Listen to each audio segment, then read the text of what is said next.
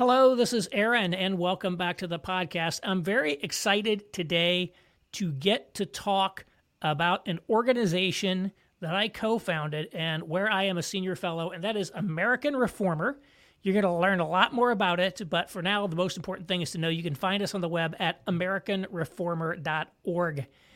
I am joined today by two of my colleagues, Nate Fischer, uh, who is another co founder, who is the president and chairman of the board of American Reformer, and also Josh Abbotoy, who is our executive director. Gentlemen, thank you for joining.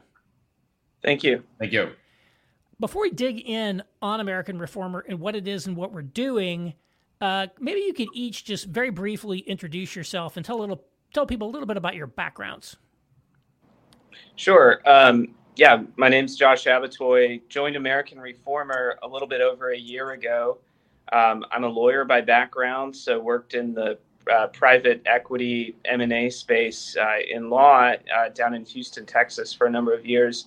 Then went in-house and did uh, transactions for a, a private equity uh, owned Portco uh, for a couple years before joining American Reformer. Um, joined, struck up a conversation with Nate and was sort of captivated by the work that American Reformer is doing. Um, you know was compelled by uh, by what I saw going on in the country around me, and you know um, me giving my best years and my best efforts to um, making money uh, while I while I thought that the the country and the church uh, were were in a bit of a crisis, and so um, felt really compelled to uh, to jump ship and join uh, what what Nate and, and others you Aaron helped to co-found uh, to to run this organization. Great, thanks. And you, Nate. Sure. Well, uh, my background was in business, so I've been interested in a lot of these factors. I've been interested in politics. I've been interested in uh, ideas, uh, ideas, and Christianity for quite a while. But my career started in business. I went to law school, never practiced law. Uh, started buying distressed apartment buildings in 2011. Really uh, based not on a particular interest in real estate, but based on seeing a major opportunity for asymmetric uh, returns, asymmetric impact. And that, in many ways, is the defining aspect of my career. Is I'm looking for opportunities whose time is right, opportunities who uh, opportunities that have this uh, this ability for uh, for real impact. And it was then it, it was it was in the Trump era uh, that I realized that the political space uh, and I mean that in the very broad sense the political space, uh, these questions around the organization of institutions, around the ideas behind institutions, was undergoing a paradigm shift that was uh, truly massive in its potential impact. And uh, as a result of that, that was where the big opportunities were going to be. That was not only where the big opportunities were going to be, but that was where needs, uh, massive needs were for people who share our values. And like Josh, uh, I felt compelled uh, to do something here because there, uh, I, I, don't think that there's guaranteed to be a great future for our kids if we don't change the direction of some uh, some key things in the country. Uh, one big influence there was Aaron. I was reading Aaron's newsletter, and Aaron's newsletter, I think, uh, Aaron's newsletter helped bridge. I would say some critiques I had from the business world. I mean, use an example. He cites Taleb. Taleb was an influence in the business world. Taleb helped me understand and recognize a lot of flaws in dominant business thinking, which really shaped how I approach the world uh, as I approach that as an investor uh, and as a businessman. And uh, realizing that a lot of those same types of critiques, not that one particularly, but many others that had similarities uh, applied to, they applied to politics and they also applied to the church in ways that uh, I think gave me a much greater confidence to recognize that these are these are actually themes that run across society. And if they're themes that run across society, the solution is going to be holistic as well. So I ended up uh, starting an organization called New Founding, which is focused on the business and the, really business and technology, and really building an alternate, framing an alternative movement, building alternative institutions in business and technology uh, for uh, for people on the right, uh, for people who have critiques uh, with the dominant, uh, really left left wing doctrine behind many of those institutions, uh, but ultimately that alternative vision needs to be led by uh, it needs to be anchored to Christianity and it needs to be led by a vibrant church. And that was another point that Aaron made very effectively is we don't reform the church if we don't if we don't change the direction of the church, then we're, we're, in danger of losing uh, really the only thing that can hold the country hold the country back and, and ultimately lead change in the country. So that led uh, really seeing American Reformer as a sister project, a necessary sister project if we're going to try to change things in the commercial space, uh, both to both to chart the ideas that are going to influence all of what we're doing, and also to actually move those institutions. Uh, uh move those institutions are often heading in a similar direction to a lot of uh, secular institutions. Great. Josh, uh, why don't you give us a little bit about American Reformer. What is American Reformer? American Reformer is an organization that's seeking to reinvigorate the Protestant church for today. Um, sort of does this through two primary efforts. The first thing is a journal, which folks may have seen or read. Um, in this journal, we cover a wide range of topics. We go with politics, cultural matters, um, some theology, family, education we're talking about issues that are of pressing concern to evangelicals today. Um, we're doing it uh, anchored in the Protestant tradition, which is very rich. There's been a lot of ressourcement going on in different quarters, but it has a lot of great things to say for Christians today about um, the challenges that we face. And, you know, um, so, so we're, we're trying to recover that, um, but, but always with an eye towards action, you know, actionable advice, um, practical uh, articles that folks can can take away and it can impact how they act politically and in their local communities and churches. Um, you know, the journal is somewhat academic in tenor, but I'd say it's really aimed at leaders and influential people within Christian communities. So this could be pastors, it could be seminarians or seminary professors. It could also just be, you know, a lay elder who's a businessman in a local church or somebody who's got some authority in a Christian school. But it, it's it's aimed at a generally educated audience um, and an audience that is in a position to you know wield authority and influence in some some community that matters within within a Christian institution. And um, so, so alongside, we've got that journal. You can check us out at AmericanReformer.org. Uh, alongside that, um, we've got a reform uh, initiative. This is sort of the secondary aspect of our organization. It's like you could think of it as our action arm, but we uh, we do a range of activities through that initiative, which are aimed at equipping stakeholders at key Christian institutions to help um, to help them prudently navigate the current cultural environment. Um, you know, we could run through a parade of horribles, right, about how um, incentives for Christian leaders are often perverse, uh, where you know you get to the top of a Christian organization, and once you've ascended that ladder, the incentives are actually pulling you towards um, messaging and actions that are not in the interests of the folks that you lead, but are good for your own personal platform.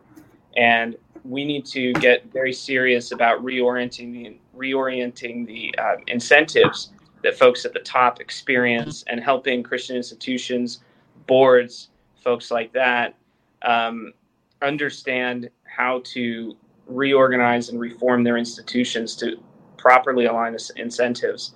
So, in this reform work, we, we engage in a range of activities. We do things like, you know, consulting with board members or even training boards holistically or, um, you know, consulting with pastors who have particular initiatives that they want to try to uh, bring to fruition, folks who are leaders in, in the uh, Christian school movement, um, you know, working with uh, influential people in the various denominations, always with an eye towards reform and helping them solve for uh, perverse incentives that, that their institutions tend to have uh, in the current environment.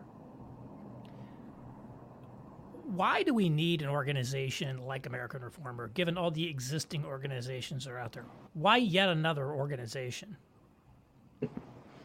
Yeah, we. Um, I, I, think that American Reformers uniquely positioned between um, sort of the the uh, evangelical elite and then the the grassroots and the people in the pews we are committed to sort of bridging a gulf that's been widening um, you know, I think this gulf was. Uh, you've talked about this at length in your three worlds paradigm, right? That this gulf has sort of appeared over certain flashpoints, right? Um, President Trump, um, you know, CRT, uh, criminal justice writ broadly. Um, you know, even even things like COVID. Um, you know, you saw very divergent responses from evangelical elites, sort of the folks at the at the very head of prominent evangelical institutions, relative to evangelicals as a group, as a sociological group in their churches across the country. Um, and so, yeah, there's there's a significant gap. The the existing leaders are not well representing the folks that they lead, and uh, you know, barring barring interventions and uh, constructive solutions from an organization like American Reformer, that gulf will worsen and will lead to you know institutions being destroyed or being um, you know corrupted sort of beyond hope. Um, so what what we think we're doing is is relatively unique in the space, which is actually trying to come to come to these institutions and the leaders there and help them uh, adjust, change course, reform proactively um, before the crisis just takes them and they become, you know, another, you know, another name in a list of a parade of horribles of, you know, sort of um, fallen evangelical institutions. Can I touch on? I can touch on. I think two additional two points that Aaron made in a couple of newsletters that I found very influential.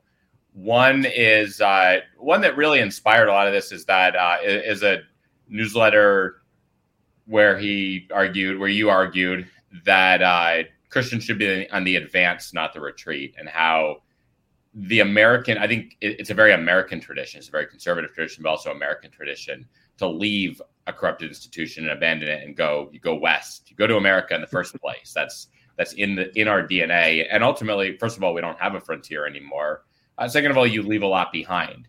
And so I think if you have this doctrine where the default response that conservatives, which I recognize in myself, have is to just leave an institution, uh, then that's one reason that I think the existing institutions, uh, even on the right, that that that's in their spirit, and they're not doing enough uh, proactive advance. And there was another one where you made the point that uh, I think conservatives tend to work in, in, tell me if this is right conservatives tend to work in institutions whereas liberals work on the institutions yeah yeah and that again is uh, what you'll see in many of these cases is the viewpoint in our reform work we are we are advocating for things that in many cases a majority of the people associated with this institution probably agree with us on.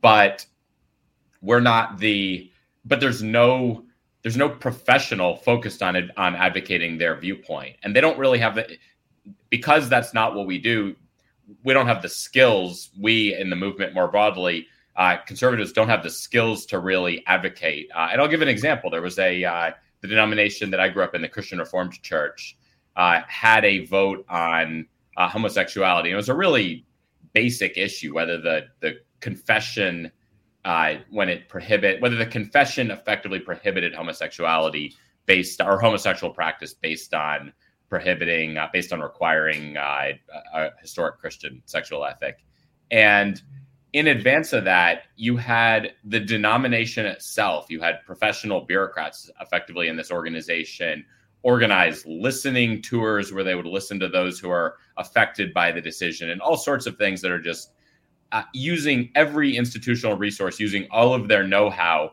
on the payroll of the denomination itself to try to do everything they can to sway the vote to to block this thing.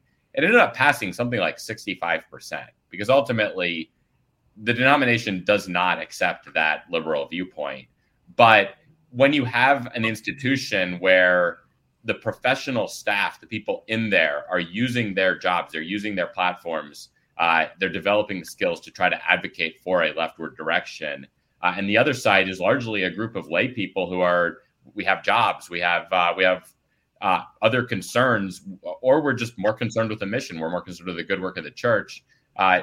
I think what American Reformer can do is it can provide an alternative balance. It can actually be there, and it can be an institution whose job it is to actually fight for the integrity of these institutions, whose job it is to actually represent many people who have maybe maybe perhaps naively assume that they don't need to work on the politics of the institution. They just want to do the good work of the institution. Uh, it, it's an institution. We become an organization that can actually build those muscles, develop capabilities, learn learn what activism, learn what successful institutional activism on the right actually looks like. Because another point uh, Aaron's made, we can't just follow the same playbook as the other side. We're not going for the same goals. So if, if we're not used to fighting these campaigns then we really, in many cases, don't even know what we need to do to win these. We can look at a few examples. So I think to me, there's no one else out there really doing that, especially at the institutional level.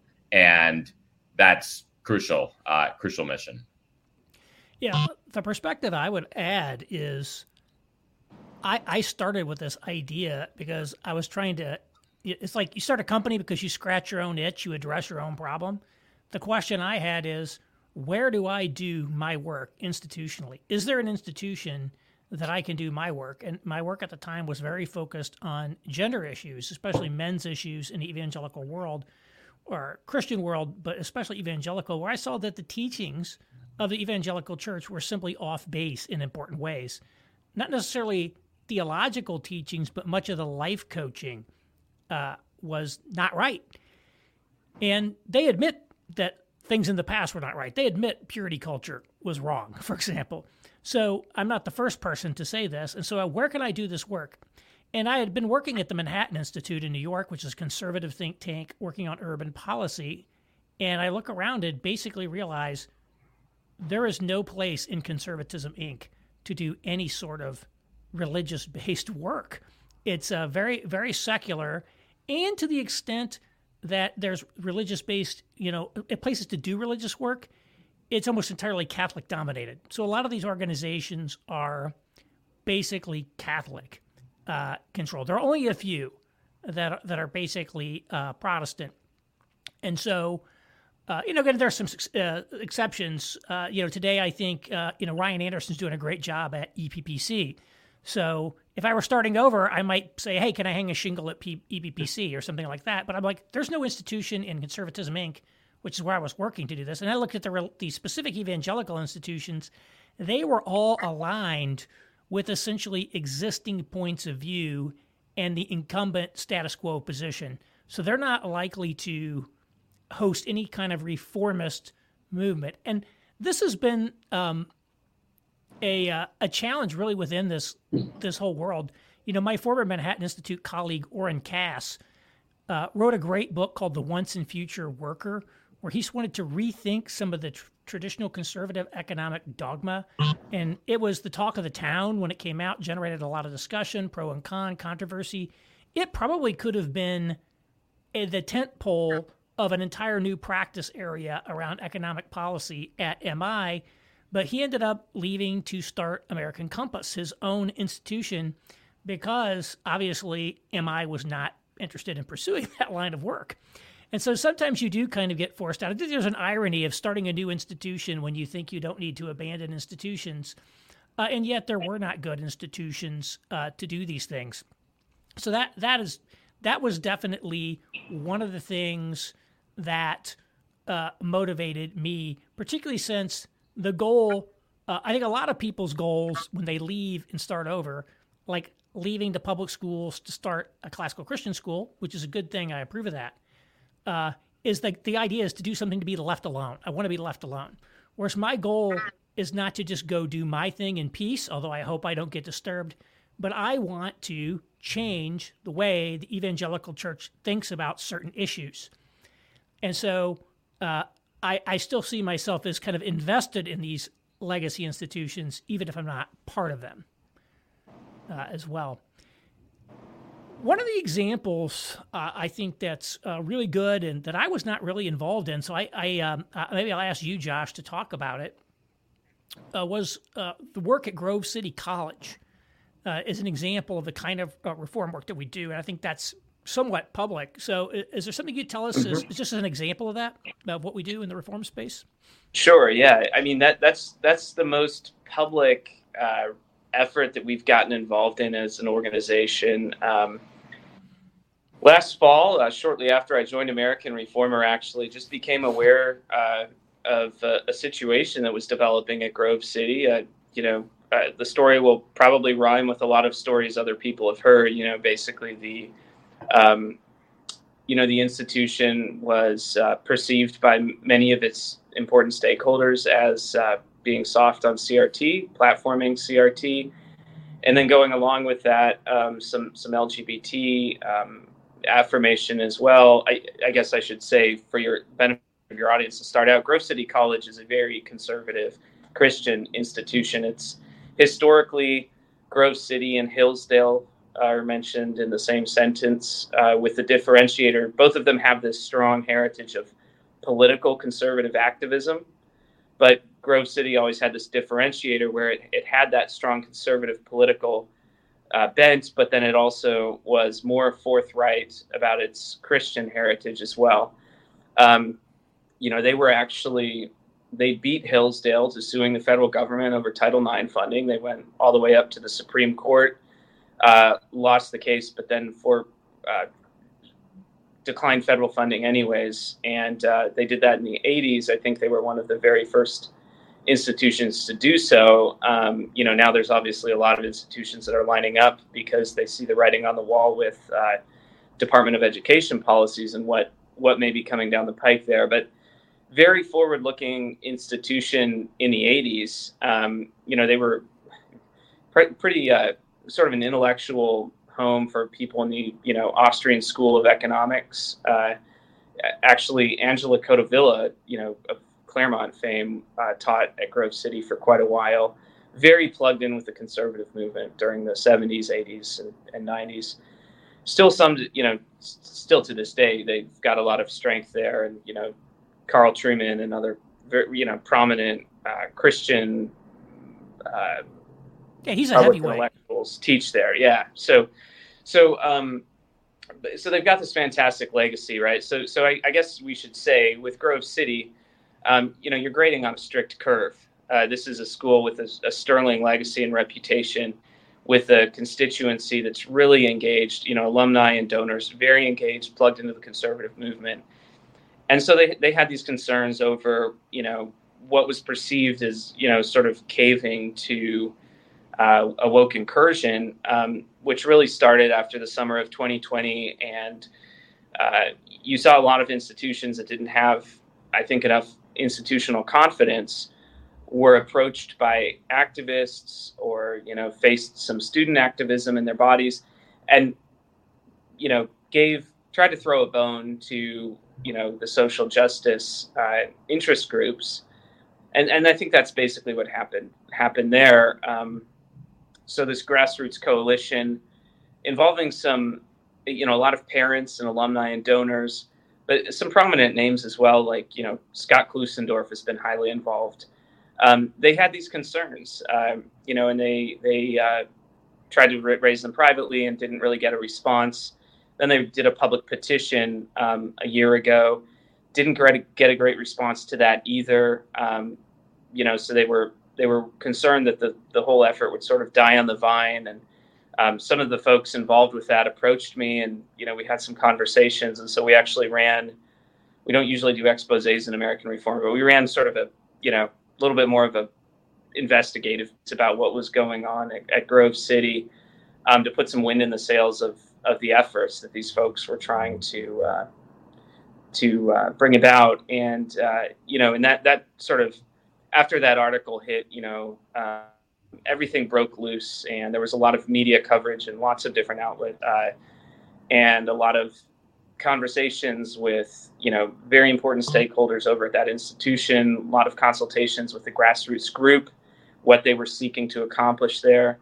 Um, ultimately, this culminated actually in the board of directors at Grove City getting involved, and they did a very thorough investigation of everything that was going on, and uh, actually issued a really exemplary sort of statement clarifying what they as an institution you know thought about crt what its place was how it fits into you know academic freedom. I mean every university needs to have um, you need to investigate issues at your university. And and you know but but gave a very nuanced um, i think take on you know the fact that a university ought to explain ideas but universities, especially a Christian university, is not committed to, you know, viewpoint diversity or agnosticism.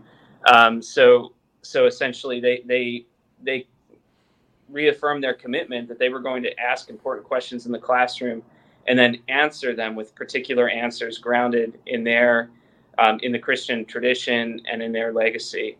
Um, and then, you know, the great thing, I mean, they gave the, the board of directors, this is very rare for boards to do. I mean, they gave very detailed, sort of explicit instructions to the administration of the college for what they should do to sort of remediate the situation. Yeah, that's uh, really remarkable. And that article, when it came out uh, in American Reformer, it really went uh, super viral, huge traffic, and moved the markets, uh, as you would say on it. It was a very uh, well written piece, very factual. Uh, and, you know, I think you, you bring up a very good point about comparing Grove City and Hillsdale. Because if you look at Hillsdale, Hillsdale has been going from strength to strength. Mm-hmm. They are killing it. I mean, their uh, test scores uh, on their students now are reaching Ivy League levels.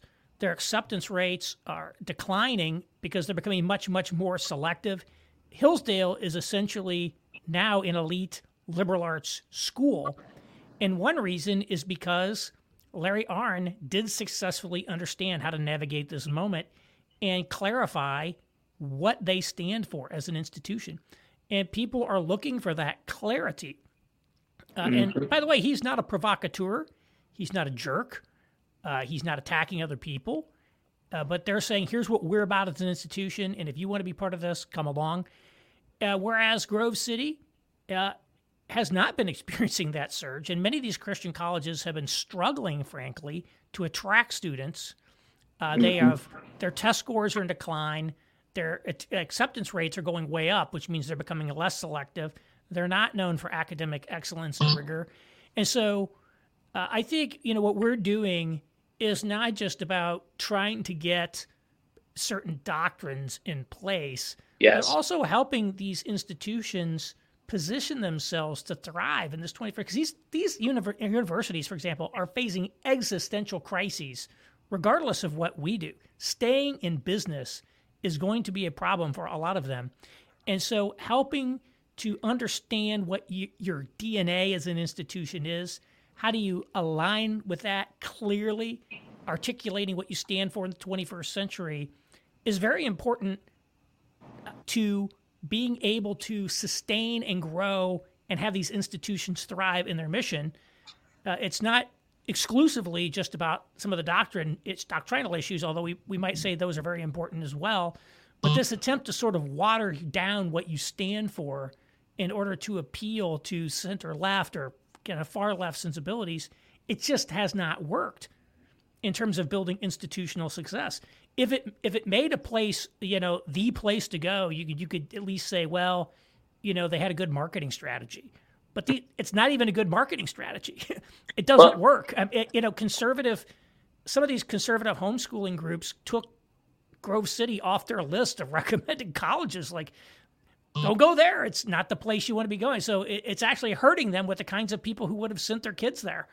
And it wasn't helping them. So this is actually helping them uh, get better. And I, I think Grove City has unlimited potential to be a more thoroughly Christian Hillsdale.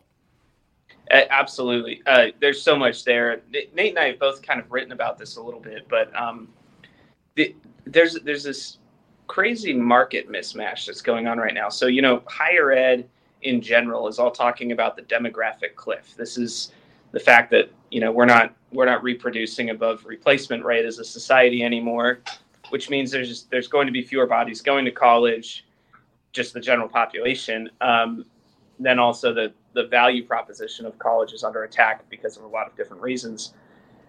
So all that's hitting, um, but at the same time, especially coming out of COVID, like the numbers of parents who are sending their kids to you know homeschooling them or sending them to conservative Christian schools has doubled over the last several years. It's growing. So when you hear you know, and if you talk to to a leader from you know like a you know classical Christian association or homeschooling group they'll tell you the problem is they don't have enough seats in mm. colleges that, that they trust to send all of their graduates to. It's demonstrated by Hillsdale. You know, they've got their acceptance rates 20%. What does that mean? 80% of their applicants, probably pretty good students, can't get in and don't, you know, where else are they going to go? There's there's tremendous excess demand there. And um, you know, so so there's there's that tremendous demand on one side, but then on the other side, you've got a lot of a lot of Christian higher ed institutions that could be very logical choices, but they are, um, you know, they're talking about the general demographic cliff. They're not actually looking at the demographic uh, explosion in the sector that that they really should be oriented towards. Um, and uh, so, so yeah, it's a, it's a weird market mismatch, and yeah, the opportunity for an institution that wants to lean into their Christian identity, be forward-looking, bold. It, it, sky's the limit, I think, for for higher ed leaders that, that want to get into that. Yes. Uh, and I think that's one of the things that we want to be able to do is help these institutions thrive by staying true to their mission. And invariably, the left doesn't like the mission of a lot of these schools, and that's why they want to change it, which ultimately hurts the institution. And we've seen this happen to so many fabled religious institutions, uh, which are now sort of controlled by people who have beliefs completely at odds with what the people who founded them uh, were, and uh, you know, who in many ways actively repudiate the tenets of Christianity. It's very sad, and so we have to make sure that doesn't happen. Uh, yeah. you know, we're you know, and and we have to stop that. You know, again, I I started writing on this issue because I saw uh, men turning to these online figures for life advice in away from the church. Jordan Peterson, of course, is the biggest today. He was kind of a small fry guy when I got started. In fact, I'd never even heard of Jordan Peterson when I started. I saw a lot of other uh, small people out there, and originally it was a bunch of small people. Now it's gigantic. I mean, the number of people following Peterson or uh, that wacky Andrew Tate guy, uh, who I guess is now cooling his heels at a Romanian jail, or Joe Rogan, it's astonishing. And there's a lot of these influencers, but they're not turning to the church. What I realized is again, the evangelical church is just off in its teachings uh, on gender. And I think there are a number of these flashpoint issues where the, the evangelical church has been off base uh, as well, and the Protestant churches have been off base uh, for a bit. And I think the race issue is, is, one where things have gone gotten sideways a little bit, and then also politics. Um, Nate, do you have any perspectives on like what the key issues are that are sort of driving some of this institutional drift today, and you know where reform, where are the topics where reform is really needed? So I'd say I'd say at a high level, and maybe this will be a step above that, above the specific issues, but how people look how these institutions look at authority how they how they see themselves in the broader society uh, touches all of these. And uh, you look at it in terms of higher ed administrators, right? They there's a high return on being Hillsdale, but there's not a lot of higher ed administrators who know how to be Hillsdale. Uh, they the sort of person who climbs that ladder does not does not understand how to take a divergent path. Uh, it's similar to MBAs. Many MBAs, by their very nature, know how to follow a playbook that's the same playbook as the crowd is following. And uh, essentially, I think an institution like that, people like that, are captive to, I like to call it the status hierarchy in which they operate. Uh, if you're a Christian college and you start to brag about how many of your graduates you get into Harvard grad programs, if you try to hire professors and the professors, uh, you, you judge the professors by the rank of their PhD, uh, you effectively are operating within a status hierarchy that is set by higher ranked institutions, which means there's some leeway for you to be a Christian flavor within that hierarchy, but too far outside of that and uh, too far out outside of that and you're going to tend to be disadvantaged. And secondly, the sort of people you're hiring, the administrators you're hiring who come from so-called prestigious schools have learned a playbook that is defined by those prestigious schools and that is not the playbook that they should be playing. So I think as long as they as long as they see themselves within a hierarchy that is set by other institutions, they're going to tend to play the game that is set by those institutions. and that's deeply flawed. The right approach, the right approach a school should take is they should uh, they should have the self confidence to know that we understand the truth. We understand very important truths, profoundly important truths that other people are blind to. Uh, to put it bluntly, Harvard does not know what an education means anymore. And you compare the institution, you look at their institutional capability compared to maybe their own entrance examination 100 years ago. And it's clear that as an institution, they actually lack the they lack the basic basic tenets that would have been uh, that, that, Harvard 100 years ago would have recognized as the core to a good education. And if we understand that, if we understand that they lack, that they don't even understand what an education means, why do we let them set the standard by which we judge uh, schools unless we're actually in the business of conventional status? And if we're in the business of conventional status, then a we're always going to be C players on this. Calvin College, where I went, is nothing going to be is never going to be anything more than a mediocre mediocre liberal arts college in that hierarchy. Uh, and B, is not even trying to, it's no longer trying to be a great institution of education. Uh, so I think the most important thing is actually, it, it's really building an independence to the to the status hierarchy and really to the sort of credentialing mechanisms that dominate the uh, the rest of the world. And and traditionally, you would see that as sort of a, a costly move. I think opting out of a status hierarchy is is costly in many ways. But increasingly, you've seen that a very large share of Americans have lost faith uh, in those institutions. They they've lost trust for very good reasons. You saw in terms of COVID, you saw lies from people who were supposed to be very very credible, very very credentialed. And if they've if those institutions themselves have lost credibility, you're no longer giving as much. You're giving up you're giving up something in terms of sort of conventional power and certain types of social status, but you're no longer giving up nearly as much. And you're actually freeing yourself for what in many circles is actually a uh, a higher status game. I mean, going to your point about the men's movement, right? Dissident men's movement. I would say the same thing in dissident tech.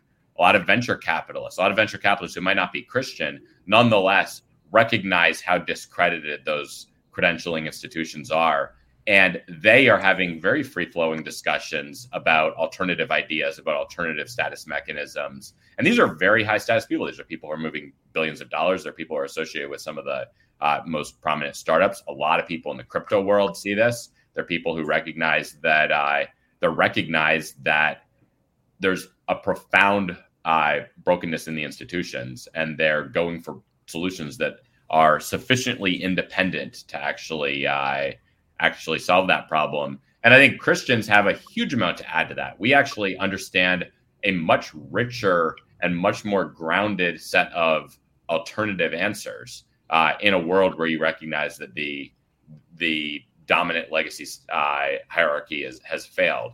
And yet, these Christians refuse to, in many cases, these Christian institutions refuse to embrace that and refuse to recognize that that distinction is actually an asset. I mean, I guess to put it at, the, at a at another high level, these institutions cannot answer Pontius Pilate's question. If if they can't say what truth is, then that is a massive void that a lot of people are hungry for alternatives to. A lot of people recognize they're hungry for alternatives, and we do know that. So I think the I think the big culture. I think you see the big cultural touch point issues around. Uh, to some extent, you see them around gender. You see them around race, as you highlight. But I think the COVID era actually made very clear that in many cases it actually does center on a deference to credentialed authorities.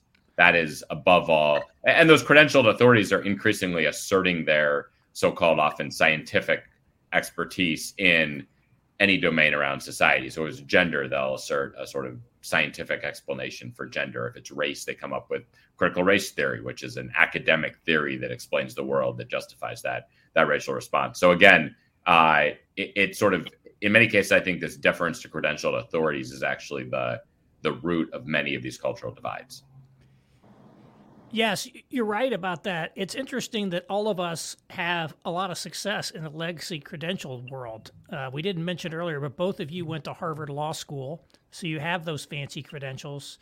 I was a partner in the consulting firm Accenture. I was a senior fellow at the Manhattan Institute in New York City. And yet we all, in essence, checked out of those because once you buy into that status hierarchy, then you are a prisoner of it. You cannot deviate from the party line and maintain uh, your credential. It could be revoked, you know, in, in a sense. And that that legacy system may have worked for Christians in the past, in what I labeled the positive world or what I labeled the neutral world, where society was either favorable towards or at least neutral towards Christianity. But today, when the price of admission to society is agreeing and affirming things that are going to be contrary to Christian teaching, you're really shackling yourselves when you essentially decide that you're going to buy into that credentialing hierarchy. And you're right, that ultimately is one of the roots of the problems that we see in many of these areas. There's really no space for speaking truth, even when it's very rigorously proven, as Jordan Peterson found out when he went on the UK's Channel 4 and started discussing substantive complementarity of gender, in which, you know, men and women are just different on certain mm-hmm. traits that has certain consequences. And even though he's a PhD in psychology and knows all the literature and was a professor at Harvard and University of Toronto, which is basically like the Harvard of Canada, he gets attacked anyway. So being actually true doesn't even help you on these things. Yeah, as a recent, um, you know, a, a, recent refugee, I guess, from the you know mainstream uh, status credentials, um, you, the the state that you have to live in. I mean, you, you, can make it certainly you can make it known that you're that you're a Christian in, in professional environments, right? That that's fine, but you have to constantly self censor, uh, particularly on certain topics. And you know, over time, um, you know, if you're a bit more independent, if you want, if you're the sort of person that wants to make your views known and advocate for them, you know, publicly and proudly, you know, the cost of uh, the cost of being in this in this uh, status hierarchy just gets very high. And so I think um, we're seeing every day uh, all sorts of people who are, you know, very well credentialed according to the legacy credentialing systems who want out and they want to find a way to become resilient and be able to speak their mind and hold their head high. And it's it's encouraging to see uh, because it's there, there's a lot of energy behind that movement right now.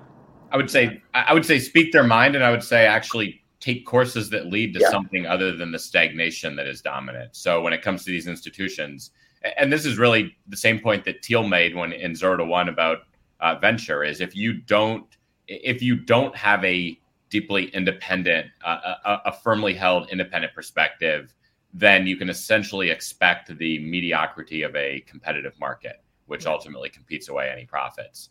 And uh, so I, I actually think if you're if you're trying to do what's interesting is in a very professional econ in a professional managerial economy you earn a good professional managerial salary by uh, working extremely hard and making lots of sacrifices in your life. You essentially get a reasonably high hourly rate, but you're you're not necessarily.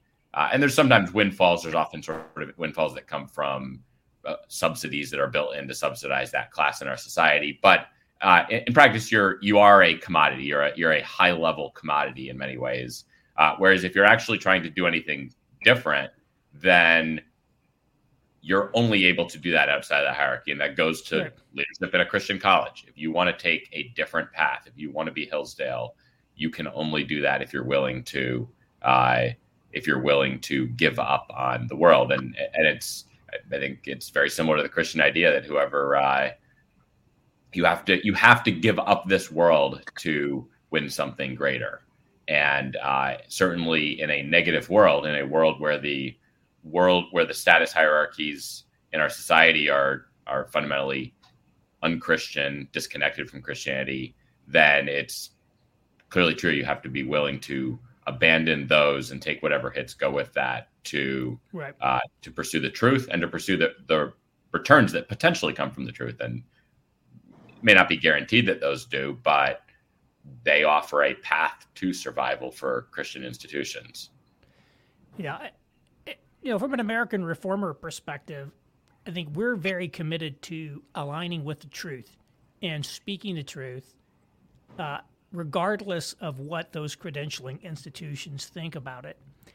And one of the reasons that we need an institution like American Reformer is to create an institutional home and a platform for people to do that and to start creating structures that are not captive to those legacy credentialing hierarchies that constrain people and force them to uh, either curate uh, their their selection of truths that they talk about or outright lie.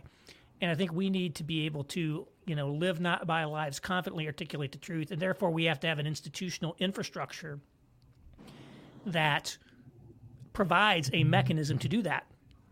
And so that's what our journal is doing directly and also, you know, giving an institutional home to people like me who are able to do that work and also helping other people become those institutions uh, and sort of allow themselves to align around truth in their mission and not get dragged by the drift of our society into places they don't want to go. Josh, what is coming up uh, from American Reformer in 2023? Yeah, so we, um, we we've got a lot of growth plans uh, on the journal side. Really want to expand our content, so we're um, we we we're hiring a couple of additional editors. We want to get up to daily publication pace. Uh, we're working towards that end. Um, we're going to maintain our our um, academic uh, quality journal articles, but we're going to be incrementally moving into um, some shorter pieces as well, uh, some pieces that are a little bit more responsive to uh, news cycle items or matters of very pressing recent concern. Um, so really, really excited about that. I mean, doing that is going to, we hope, kind of maintain our existing audience, but also reach a slightly broader group of people who, you know, Christians who need actionable advice uh, for issues that are, you know, coming up in their church, in their community. Um, we are launching two podcasts. First one's launching next week. Um, so Ben and I are going to be running an editors podcast. Ben Dunson's our editor in chief over at the Journal. Um, this will be sort of a weekly roundup format, and then the second podcast is going to be an authors interview series hosted by William Wolfe with a with a, uh, a series of different um, article authors from from our website. Very excited about ramping up that additional content for our for our uh, readers. Um, we're rolling out a, um, a membership plan actually with the website. So this is this is gonna be really cool. We're gonna be building some community like features. We're um, debating which platform to run this on, but we'll we'll be ha- hosting an online virtual platform for um, for folks who subscribe, um, where they can you know coordinate. This will be a highly trusted community where where folks can communicate, uh, coordinate on reform efforts, and just have important discussions um, with other trusted discussion partners uh, that, that, we can help create. Um, so, so more to come on that in the next couple weeks, and we're really excited about that. Uh, we're doing some events this year, so um, you know, uh, actually currently in, in planning stages on a number of things. Don't have dates yet on on those, but please be on the lookout for those because we'll be we'll be publicizing very soon. We hope um, a series of different events uh, in different parts of the country, some in partnership with other organizations. Great. And the one thing we didn't mention uh, that we actually piloted last year in sort of a low key way we're going to be expanding is the Cotton Mather Fellows Program. Yeah. Can you talk a little bit about that? Yes, yes. And, and we'll be getting actually application information up on that on our website in the next month or so. But Great. yeah, so, so last summer we had um, we had six fellows come through our pilot program. Uh, these were I mean, just very talented young young folks, um, ranging from sort of uh, college graduates up to folks doing graduate work. Uh, we uh, these are people who have demonstrated high potential, and that can come in various ways. Some of them are are very charismatic or effective, um, you know, writers, influencers. Some of them are their influence is more on the, the academic side. So it's people getting PhDs in, in fields that matter who, who write for us. Um, so you know we, we sort of um, all of them come in under the cotton mather umbrella but uh, some of them we slot into our reform work and some we slot into helping with our journal and they, they write for us and they help to edit our articles.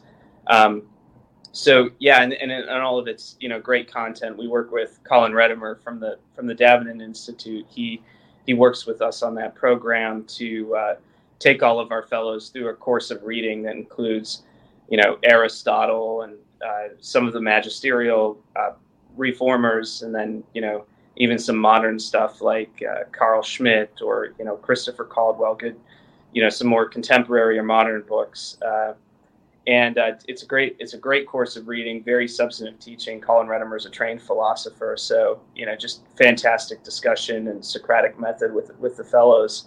Um, and yeah, we'll we'll be having details on that in the coming month on our website. Uh, but we'll run an application process there. It's was competitive last year. I expect it to be highly competitive this year. But we're we're really excited to build out this this uh, this base of friends, you know, and um, you know hopefully um, you know, working with them as they, you know, be, be advisors and counselors to them as they advance in their careers and, you know, hopefully help, help to uh, place them in good institutions and, uh, you know, and, and be an asset to them as they build and a, a community for them for their support. Great. And if people want to get involved with American Reformer, what should they do? Yeah, uh, check out our website. So, um, you know, if, if you are interested in volunteering, if you would like to talk to us about um, a situation in one of your institutions, uh, you can go to our website, go to our reform uh, page, and you know, uh, email the email address there, and you, will we'll, we'll reach out on that. Um, we, uh, you know, we, we're a nonprofit organization. We're growing. Uh, we need financial support, so uh, we would really invite you if you, for those who are capable and interested. Um, you know, please go to our, our again our website, AmericanReformer.org, and and consider making a donation or a gift. Um, right now, we do have a match on the table. So um, during the next month, any gift that's made to American Reformer will be matched up to uh, 100K. And so we're uh, really honored to have that match on the table and, and uh, actually actively actively seeking financial support off of that uh, for the month of January. Excellent. Well, gentlemen, thank you very much for joining to talk about American Reformer. Is there anything else either of you would like to add before we uh, wrap up? We're coming up on about an hour here, having talked. All right. Well, thank you very much, Nate, Josh. Really appreciate it and look forward to working with you over the next year and beyond. Thank you, Aaron.